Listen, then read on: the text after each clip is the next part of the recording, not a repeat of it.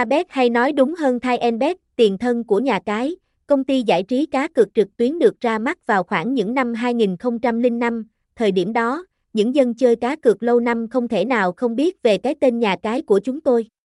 Có mặt từ lâu, chúng tôi đã nỗ lực không ngừng nghỉ để có thể nhận được toàn bộ chứng nhận liên quan đến lĩnh vực cá cược.